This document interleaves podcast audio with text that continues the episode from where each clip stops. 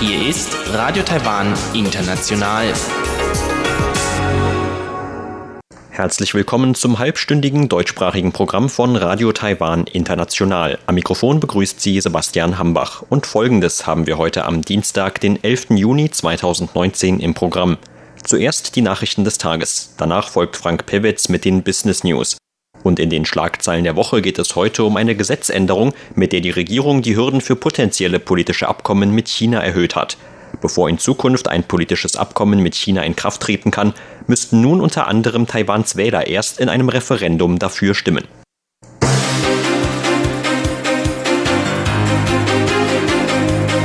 Sie hören die Tagesnachrichten von Radio Taiwan International. Der Überblick. Außenministerium dankt USA für Unterstützung. Taiwans Delegation auf Investitionsgipfel in den USA. Und Taiwan weiter um Visumbefreiung für Russlandreisen bemüht. Die Meldungen im Einzelnen. Das Außenministerium hat den USA heute für die anhaltende Unterstützung angesichts zunehmender militärischer Provokationen Chinas gedankt. Aus dem Ministerium hieß es, dass man weiter einen engen Kontakt zu den USA pflege und die beiderseitigen partnerschaftlichen Beziehungen beständig ausbaue. Damit reagierte das Ministerium auf die jüngsten Äußerungen des Vorsitzenden des Militärausschusses im US-Repräsentantenhaus, Adam Smith. Smith hatte sich gestern für US-Waffenverkäufe an Taiwan ausgesprochen.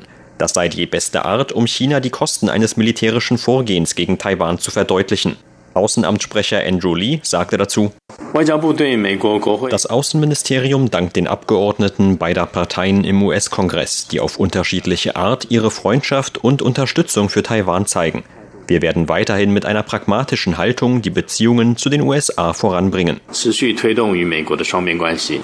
Das Außenministerium betonte, dass sich hohe US-Beamte in jüngerer Zeit wiederholt öffentlich gegen Chinas militärische Drohungen gegenüber Taiwan ausgesprochen hätten. Außerdem hätten die USA zuletzt wiederholt ihre Sicherheitsversprechen gegenüber Taiwan betont. Taiwans Regierung werde seiner Verantwortung in der Region nachkommen und die eigenen Verteidigungsausgaben weiter erhöhen. Außerdem werde man angesichts der zunehmenden militärischen Bedrohungen mit gleichgesinnten Ländern zusammenarbeiten, um die geteilten demokratischen Werte zu verteidigen. Minister ohne Geschäftsbereich John Deng ist mit einer Delegation von taiwanischen Industrievertretern zu einem Investitionsgipfel in die USA gereist. Am gestrigen Montag Ortszeit sagte Deng vor Ort, dass Taiwan sich immer für ein Freihandelsabkommen mit den USA einsetzen werde. Gemeinsam mit Minister Deng sind 112 Industrievertreter aus den Bereichen Informationstechnologie, Biotechnologie und der Stahlindustrie zu dem Gipfel Select USA gereist. Damit stellt Taiwan das zweite Jahr in Folge die größte Delegation auf dem Gipfel. Der Direktor des amerikanischen Instituts in Taiwan, Brent Christensen, sagte, dass die Größe der Delegation erneut Taiwans Versprechen hinsichtlich der bilateralen Wirtschaftsbeziehungen verdeutliche. Die Investoren aus Taiwan hätten erneut die Möglichkeit zu zeigen, dass Taiwan ein enger Wirtschaftspartner der USA sei. Minister Deng sagte, dass Taiwan weiterhin positiv auf die Möglichkeit eines Freihandelsabkommens mit den USA schaue. Man sei immer darauf vorbereitet, hoffe aber auch, dass die USA keine Vorbedingungen für die Verhandlungen stellen würden, wie etwa eine Öffnung Taiwans für den Import von US-Rind und Schweinefleisch. Zum Handelskrieg zwischen den USA und China sagte Deng, dass taiwanische Unternehmen möglichst früh reagieren müssten. Deng riet den Unternehmen, einen Teil ihrer Produktion aus China zu verlagern, um den von den USA verhängten Strafzöllen aus dem Weg zu gehen. Der Handelskrieg böte den taiwanischen Unternehmen aber auch neue Möglichkeiten, um sich international besser zu positionieren und die eigene Produktion aufzuwerten. Die Unternehmer könnten etwa nach Taiwan zurückkehren oder ihre Produktion nach Südostasien oder in die USA verlegen. Das Außenministerium ist eigenen Angaben nach weiterhin darum bemüht, mit Russland eine Einigung für die visumfreie Einreise von Taiwanern in das Land zu erzielen. Entsprechende Angaben machte ein Mitarbeiter des Ministeriums heute auf einer Routine-Pressekonferenz. Im letzten Jahr hatte das Außenministerium ein Pilotprojekt für die Visumbefreiung für russische Staatsbürger ins Leben gerufen. Im Rahmen des Projekts dürfen russische Staatsbürger für Aufenthalte von bis zu 14 Tagen visumfrei nach Taiwan einreisen. Die Laufzeit des Projekts endet am 31. Juli dieses Jahres. Der Leiter des Bereichs Westasien und Afrika im Außenministerium, Liu Bangzhi, ließ die Möglichkeit einer Verlängerung des Pilotprojekts heute unbeantwortet. Liu sagte aber, dass beide Seiten bald Beratungsgespräche führen würden und man sich weiter für eine Visumbefreiung für taiwanische Staatsbürger einsetzen werde. Die Festlandkommission hat angesichts einer geplanten Gesetzänderung in Hongkong bei Reisen in die chinesische Sonderverwaltungszone zur Vorsicht gemahnt.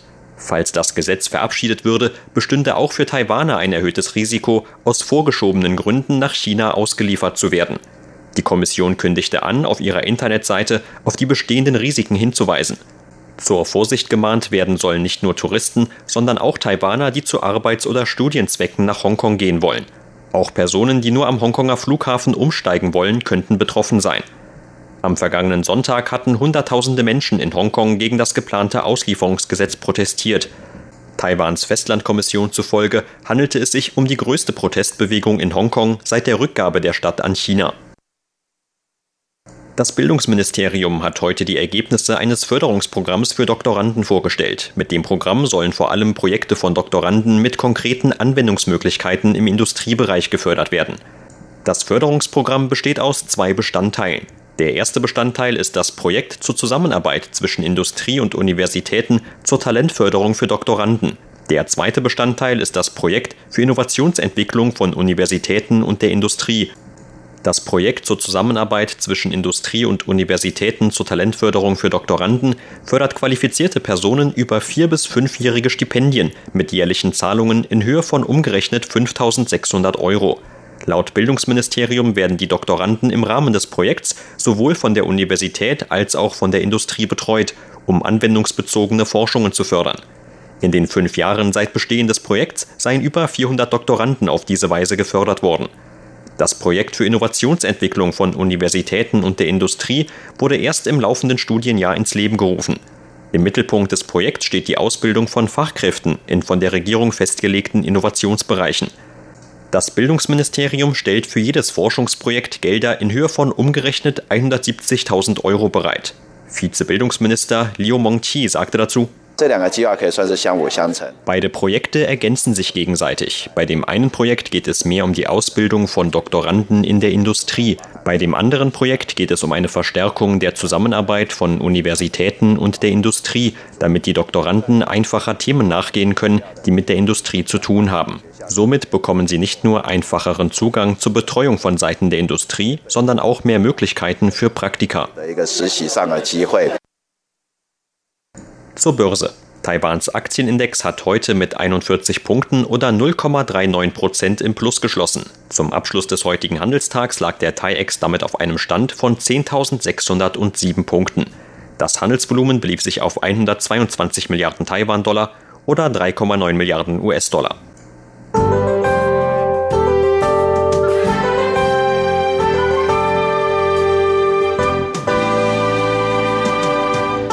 Die aktuelle Pflaumenregenfront sorgte auch heute wieder in ganz Taiwan für eine Mischung aus Regen und Gewitterschauern.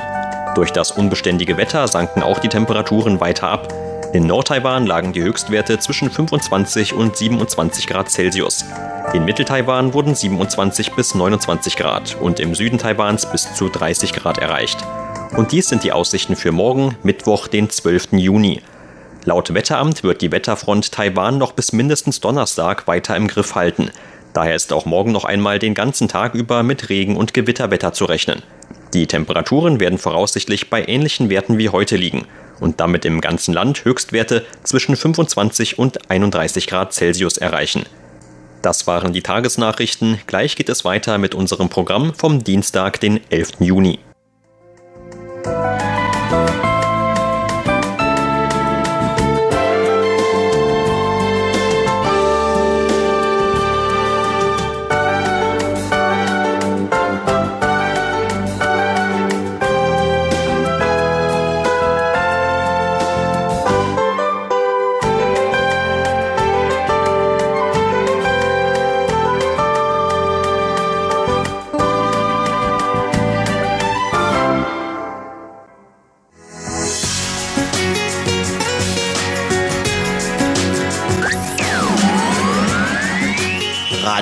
Rahman, international aus Taipeh.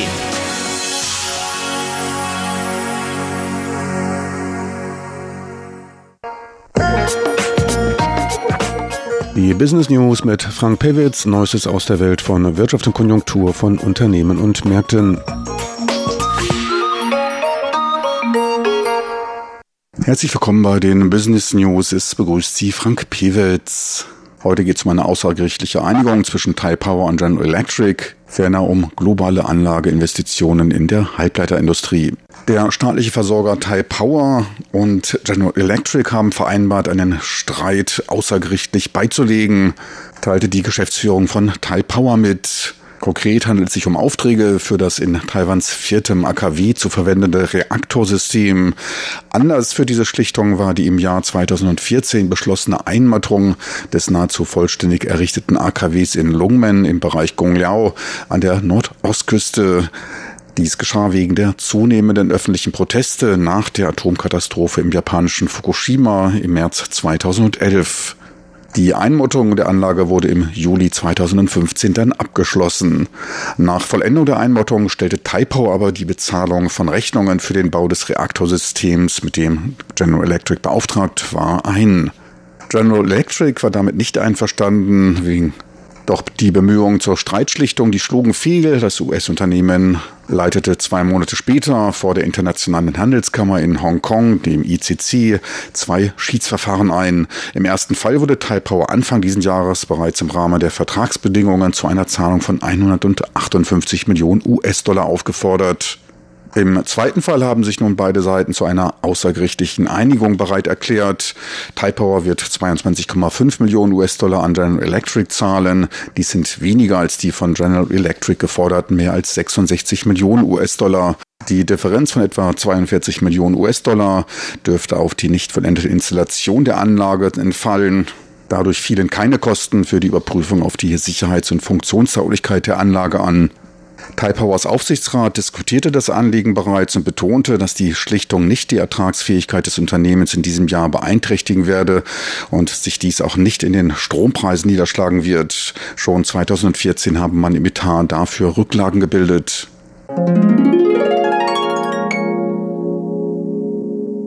Taiwan war im ersten Quartal weltweit der größte Absatzmarkt für Halbleiterausrüstung. Dies teilte der globale Industrieverband SEMI mit.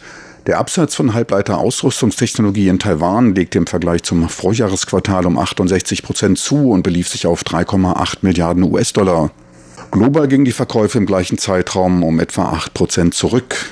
Zum Vorquartal stieg der Absatz von Halbleiter-Ausrüstungstechnologie in Taiwan um 36 Prozent. Damit schob sich Taiwan auf den ersten Platz für Produktionsmittel von integrierten Schaltkreisen. Taiwans Halbleiterindustrie tätigte in den letzten Monaten Investitionen zur Expansion ihrer Produktionskapazitäten. TSMC ist zurzeit der weltgrößte reine Foundry-Betreiber, ein in Taiwan erfundenes Geschäftsmodell. TSMC, die Taiwan Semiconductor Manufacturing Corporation, bietet erstklassige Produktionstechnologie zur Herstellung von Halbleitern für Dritte und fokussiert auf innovative Prozesstechnologie. Dritte können diese für ihre Produktion nutzen, ohne Investitionen in Milliardenhöhe zu leisten und sich Gedanken über eine ausreichende Auslastung in der Zukunft machen zu müssen. Eine weitere Nummer eins ist in Taiwan mit der Firma ASE Technology Holding zu finden. ASE spezialisiert sich auf das Packaging und Testen von Schaltkreisen, ist in diesem Bereich ebenfalls der größte Dienstleistungsanbieter der Welt. Taiwan also die Nummer eins mit 3,8 Milliarden an Investitionen in Ausrüstungstechnologie. Die Nummer zwei war Südkorea mit 2,9 Milliarden US-Dollar. Drittgrößter Absatzbereich im Halbleiter-Ausrüstungsmarkt war China mit knapp 2,4 Milliarden US-Dollar. Auf Platz 4 und 5 folgten Nordamerika und Japan, die Produktionstechnologie im Volumen von 1,7 bzw. 1,55 Milliarden US-Dollar bezogen.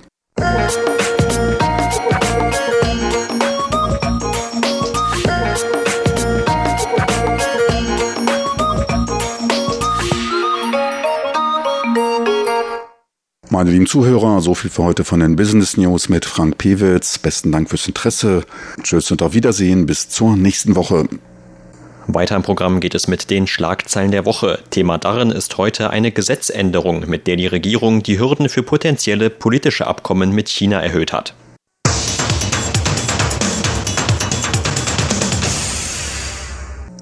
Herzlich willkommen, liebe Hörerinnen und Hörer, zu unserer Sendung Schlagzeilen der Woche. Am Mikrofon begrüßen Sie Sebastian Hambach und Chobi Hui.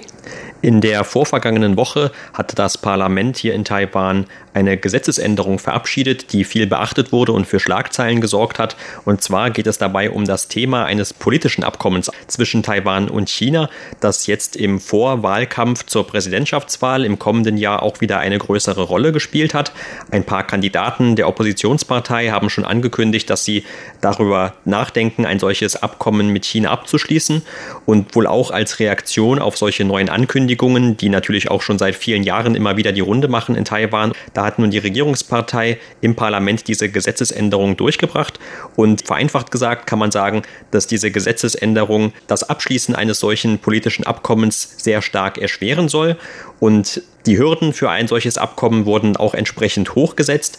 Also bevor wir im Detail darüber sprechen, auf jeden Fall gehört schon mal dazu, dass das Parlament sehr hohe Mitbestimmungsrechte hat. Es kann sowohl im Vorfeld als auch im Nachhinein mit darüber entscheiden, ob dieses Abkommen zustande kommt. Und es soll dann auch noch zum Abschluss ein Referendum durchgeführt werden, wo dann auch noch einmal die Wahlbevölkerung als Ganzes darüber abstimmen soll. Und die, da die Schranken jetzt zu hoch sind, sorgt das natürlich gerade bei denen, die ein Interesse an einem solchen Abkommen hatten, für sehr viel Kritik kritisiert wurde von der Opposition und Politiker von der Opposition haben sogar gesagt, dass diese Hürde zu hoch ist und sogar höher, als wenn man die Verfassung der Republik China ändern möchte. Und tatsächlich in den letzten 20, 30 Jahren hat man in Taiwan schon siebenmal äh, Verfassungsänderungen gehabt und damals nach den Voraussetzungen, dass man ein Entwurf zuerst abgelegt werden bei dem Parlament und drei Viertel der Parlamentarier soll anwesend bei dieser Sitzung sein und drei Viertel der anwesenden Parlamentarier soll dafür abstimmen. Und dann erst äh, wird dieser Gesetzentwurf dann zu dem Wahlkomitee gehen und die Wahlkomitee soll dann eine Volksabstimmung bzw. Referendum stattfinden. Und diese Gesetzvorlage oder Verfassungsänderung soll dann von den Hälfte der Wahlberechtigten bestätigt werden. Und Taiwan hat eine Bevölkerung von 23 Millionen, also die Hälfte, dann heißt es, dass 8,5 Millionen Leute. Das heißt, wenn man die Verfassung von der Republik China ändern möchte, dann soll nicht nur von den Parlamentariern verabschiedet werden, sondern auch von gleich 8,5 Millionen Taiwaner bestätigt werden. Und das ist natürlich wirklich eine sehr hohe Hürde. Und in den letzten Jahren bei vielen Volks Abstimmungen, dann hat man eigentlich noch nie so ein Referendumsthema mit so vielen Unterstützern verabschiedet und daher das ist eigentlich eine Aufgabe, die nie erreicht wird. Kein Wunder, dass die Opposition diese Gesetzänderung so kritisiert hat. Genau, und diese Referentenhürden, die wurden ja auch früher schon im Zusammenhang mit den Referenten immer wieder kritisiert. Und erst die aktuelle DPP-Regierung hatte ja auch einmal vor nicht allzu langer Zeit das Referentengesetz angepasst, damit überhaupt Referenten auch einmal verabschiedet werden können.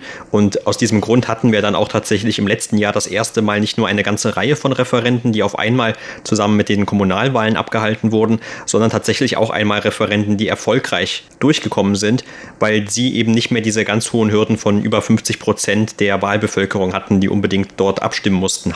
Und jetzt geht es aber darum, dass bei Änderungen Änderungen, die zum Beispiel durch ein solches politisches Abkommen mit China nötig werden würden, dann immer noch diese eher ältere Regel greift bei Referenden. Das heißt also da, wenn da zum Ende noch einmal die Wahlbevölkerung darüber abstimmt, dann müssen da auch wieder 50 Prozent der Wahlberechtigten mit abstimmen und von denen wiederum muss dann eine Mehrheit dafür sein, damit dieses Abkommen in Kraft tritt. Aber das ist eigentlich erst einer der letzten Schritte, auch was das Prozedere davor angeht. Da liegen die Hürden sehr hoch und sind ebenso ähnlich, wie du gerade auch schon gesagt hast, wie bei einer Verfassungsänderung.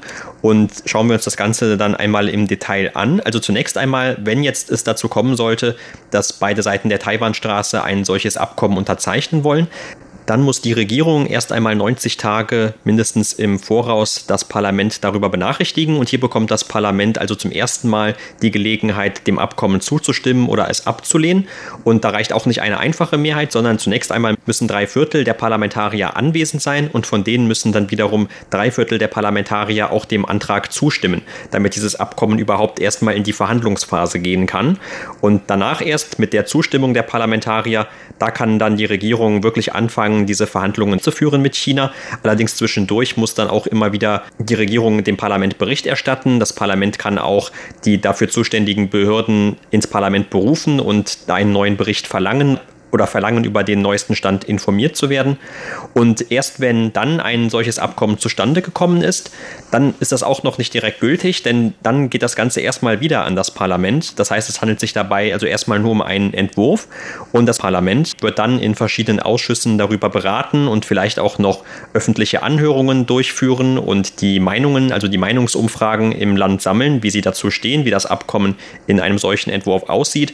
Und danach ist dann also nochmal diese Dreiviertelmehrheit im Parlament gefragt. Es müssen wieder drei Viertel anwesend sein und drei Viertel dem Abkommen zustimmen. Und erst dann kommt das eben erwähnte Referendum. Also es gibt wirklich sehr viele Hürden. Und im Vergleich zu der Verfassung ist es so, dass also zumindest auch diese Fristen am Anfang und am Ende noch dazukommen. Und eigentlich was am Anfang auch noch dazukommt, was ich eben nicht erwähnt habe, das ist, dass die Regierung nicht nur das Parlament über einen Plan, ein solches Abkommen zu unterzeichnen, informieren muss, sondern sie müssen auch noch eine Art Gutachten anfertigen über die möglichen politischen Auswirkungen des Abkommens. Und dann kommen wir nämlich auch zu der Definition, gegen welche Abkommen diese Gesetzesänderung hier also in erster Linie gerichtet ist. Und das sind eben diese sogenannten politischen Abkommen. Und als politische Abkommen in dieser Gesetzesänderung definiert, das sind eben alle Abkommen mit großen politischen oder verfassungsrechtlichen Auswirkungen. Also das Ganze hört sich jetzt vielleicht noch ein bisschen abstrakt und auch kompliziert an, aber wenn man das jetzt wieder zurück verbindet mit diesem Thema eines möglichen Friedensabkommens oder wenn man an die Äußerungen des chinesischen Staatspräsidenten Xi Jinping von Anfang des Jahres denkt, der noch einmal dafür geworben hat, das Modell ein Land, zwei Systeme auch auf Taiwan anzuwenden, dann sieht man, wo hier möglicherweise eine Bedrohung bestehen könnte, dass Taiwans derzeitiges demokratisches politisches System und verfassungsrechtliches System durch ein eben nicht demokratisches System ausgetauscht werden könnte, wenn das als eine Art von Vorbedingung der Verhandlungen von China ausgestellt wird. Ja, also wie gesagt, es hat jetzt dann ein Gesetzänderungen gegeben und das Parlament hat dann diese Gesetzänderungen schon verabschiedet. Aber Auslöse diese Änderung oder die Vorgeschichte diese Gesetzänderung ist eigentlich, dass mehrere Politiker der oppositionelle Kuomintang vor kurzem einen solchen Vorschlag wieder gemacht haben. Also die haben dann vorgeschlagen, dass Taiwan und China wohl ein Friedensabkommen unterzeichnen können, um die Sicherheit in der Taiwanstraße zu garantieren. Und ursprünglich war es so, dass in den 1940er Jahren hatte es in China so einen Bürgerkrieg gegeben und die Kuomintang-Truppen hatten damals gegen die kommunistischen Truppen verloren und ist dann nach Taiwan gekommen und die Kuomintang hat in den darauffolgenden einige Jahrzehnten Taiwan regiert und die beiden Seiten, also äh, die Kommunisten in China und die Kuomintang in Taiwan hatten dann lange Zeit miteinander nichts zu tun gehabt und so in eine Feindseligkeitsstimmung und so. Und das heißt, die Regierung sind zwar weiter fortgesetzt worden, allerdings beiden Seiten hatten nie ein Friedensabkommen unterzeichnet und daher die Kuomintang-Leute hatten hin und wieder dann den Vorschlag gemacht, ob man nicht jetzt dann ein Friedensabkommen mit China unterzeichnet. Und inzwischen hat man tatsächlich unterschiedliche Entwürfe hervorgebracht in Taiwan. Und in China hat man auch schon mehr oder weniger darüber gesprochen. Zum Beispiel 1995 hat damals Jiang Zemin in seinem Achtpunkt-Programm dann auch schon darüber gesprochen und sein Nachfolger hat auch schon mal über eine Möglichkeit, eine Abschließung des Friedensabkommens mit Taiwan angesprochen. Allerdings in China bleibt eigentlich nur noch bei der Überlegungen und der jetzige Staatspräsident von China, Xi Jinping, hat eigentlich noch nie darüber gesprochen und vielleicht hat er auch nie diese Vorhaben gehabt und so. Ähm, also überhaupt jetzt in diesem Zeitpunkt über eine mögliche Abschließung eines Friedensabkommens zwischen den beiden Seiten der Taiwanstraße zu sprechen, ist eigentlich nicht absehbar. Allerdings, weil die Kuomintang-Leute diesen Vorschlag gemacht hat, dann hat die jetzige Regierung unter der Führung von Präsidentin Tsai Ing-wen hat dagegen reagiert und so ist diese Gesetzänderung zustande gekommen. Aber wie gesagt, gesagt, weil sowieso die Voraussetzung für eine Abschließung zwischen beiden Seiten der Taiwanstraße sowieso ganz äh, schwierig jetzt von der taiwanischen Seite her sehr schwierig ist. Und auf der anderen Seite, ob China wirklich auch das vorhat, das ist wiederum eine andere Frage. Und daher viele gehen davon aus, dass wegen der Gesetzänderung wird eigentlich im Moment nichts passieren und dass das Thema von einem politischen Abkommen und da kann man wahrscheinlich auch eben ein eventuelles Friedensabkommen drunter fassen, immer ein sehr sensibles Thema ist. Das hat man auch gesehen an der Amtszeit von Präsidentin Tsai Ing-wens Amtsvorgänger Ma Ying-jeou. Der hatte ja damals immer ganz prominent gesagt, dass man eher nicht über diese politischen Dinge verhandeln möchte mit China, sondern dass man die Wirtschaft vorne anstellt. Und in seiner Zeit hat es ja dann auch sehr viele Wirtschaftsabkommen gegeben oder Abkommen in anderen Bereichen, wie zum Beispiel dem juristischen Bereich. Und er hat dann auch immer wieder, und auch damals hat man in China oft gehört, dass man eben jetzt erst einmal über diese einfacheren, in Anführungszeichen, Dinge verhandelt, wo es vermeintlicherweise eben nur wenig Unterschiede gibt gibt. Und über diese politischen schwierigeren Themen dann eher in späteren Zeiten verhandelt. Und anscheinend, wie man jetzt immer wieder hört von der Kuomintang oder den möglichen Kandidaten für das Präsidialamt, die bringen jetzt immer wieder dieses Abkommen zur Sprache. Und Leute, die außerhalb der Kuomintang sind, die verweisen dann natürlich auch gerne darauf, dass ja eigentlich dieses Friedensabkommen nur nötig sei zwischen der Kommunistischen Partei Chinas und der Kuomintang. Denn zwischen denen hat ja damals dieser Bürgerkrieg stattgefunden. Und es war ja eigentlich nicht ein Bürgerkrieg zwischen Taiwan und China. Und deshalb gibt es da auch nicht so viel Verständnis und eher eben diese Sorge, dass ein mögliches Abkommen hier Taiwans Demokratie oder die Souveränität beschneiden könnte. Denn China hat ja auch immer wieder betont, dass man sich an diesem Ein-China-Prinzip orientiert und die Republik China dann eben auch nicht anerkennt, sondern eben nur die Volksrepublik China. Und hier wäre also auch fraglich, wie sähe ein solches Friedensabkommen in der Praxis überhaupt aus? Also was genau erhoffen sich eigentlich die Politiker von der Kuomintang? Und die betonen natürlich auf der anderen Seite immer wieder, gerade wenn man jetzt denkt an diese vielen Provokationen aus China, militärischer Art, also diese vielen Übungen mit militärischem Gerät um Taiwan herum, immer wieder, dass man eben kurz davor stehe, dass es vielleicht einen Krieg geben könnte oder eine militärische Auseinandersetzung zwischen beiden Seiten. Und die sehen dann eben ein solches Friedensabkommen als ein mögliches Gegengift sozusagen, dass es, bevor es da etwa zu einem tragischen Unfall oder zu einer militärischen Auseinandersetzung kommt, dass man dann durch ein Friedensabkommen schon klar macht, dass beide Seiten eben nicht militärisch gegeneinander vorgehen.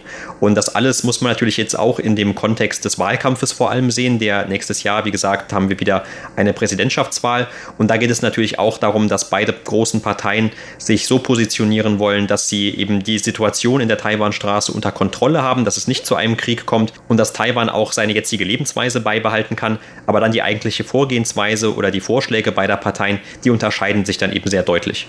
Ja, außerdem Gegner eines Friedensabkommens gehen auch davon aus, dass ein Friedensabkommen eigentlich nichts bringen könnte. Zum Beispiel 1939 hat Hitler mit vielen europäischen Ländern ein Friedensabkommen unterzeichnet, aber kaum ein Jahr später ist Hitlers Truppen dann in die Slowakei gegangen und hat Slowakei erobert. Oder zum Beispiel in China. 1951 hat die Peking Berliner Regierung ein Friedensabkommen mit der tibetischen Regierung unterzeichnete. Aber später hat China natürlich, wie Sie alle wissen, Tibet dann erobert und regiert bis jetzt. Und die tibetische Regierung ist jetzt eigentlich voll unter Kontrolle von Peking. Also diese sind negative Beispiele für eine Abschließung eines Friedensabkommens und daher viele gehen davon aus, warum soll man dann wirklich mit China so ein Abkommen unterzeichnen. Das war's für heute in unserer Sendung. Schlagzeilen der Woche. Vielen Dank für das Zuhören. Am Mikrofon waren Sebastian Hambach und Chobi Hui.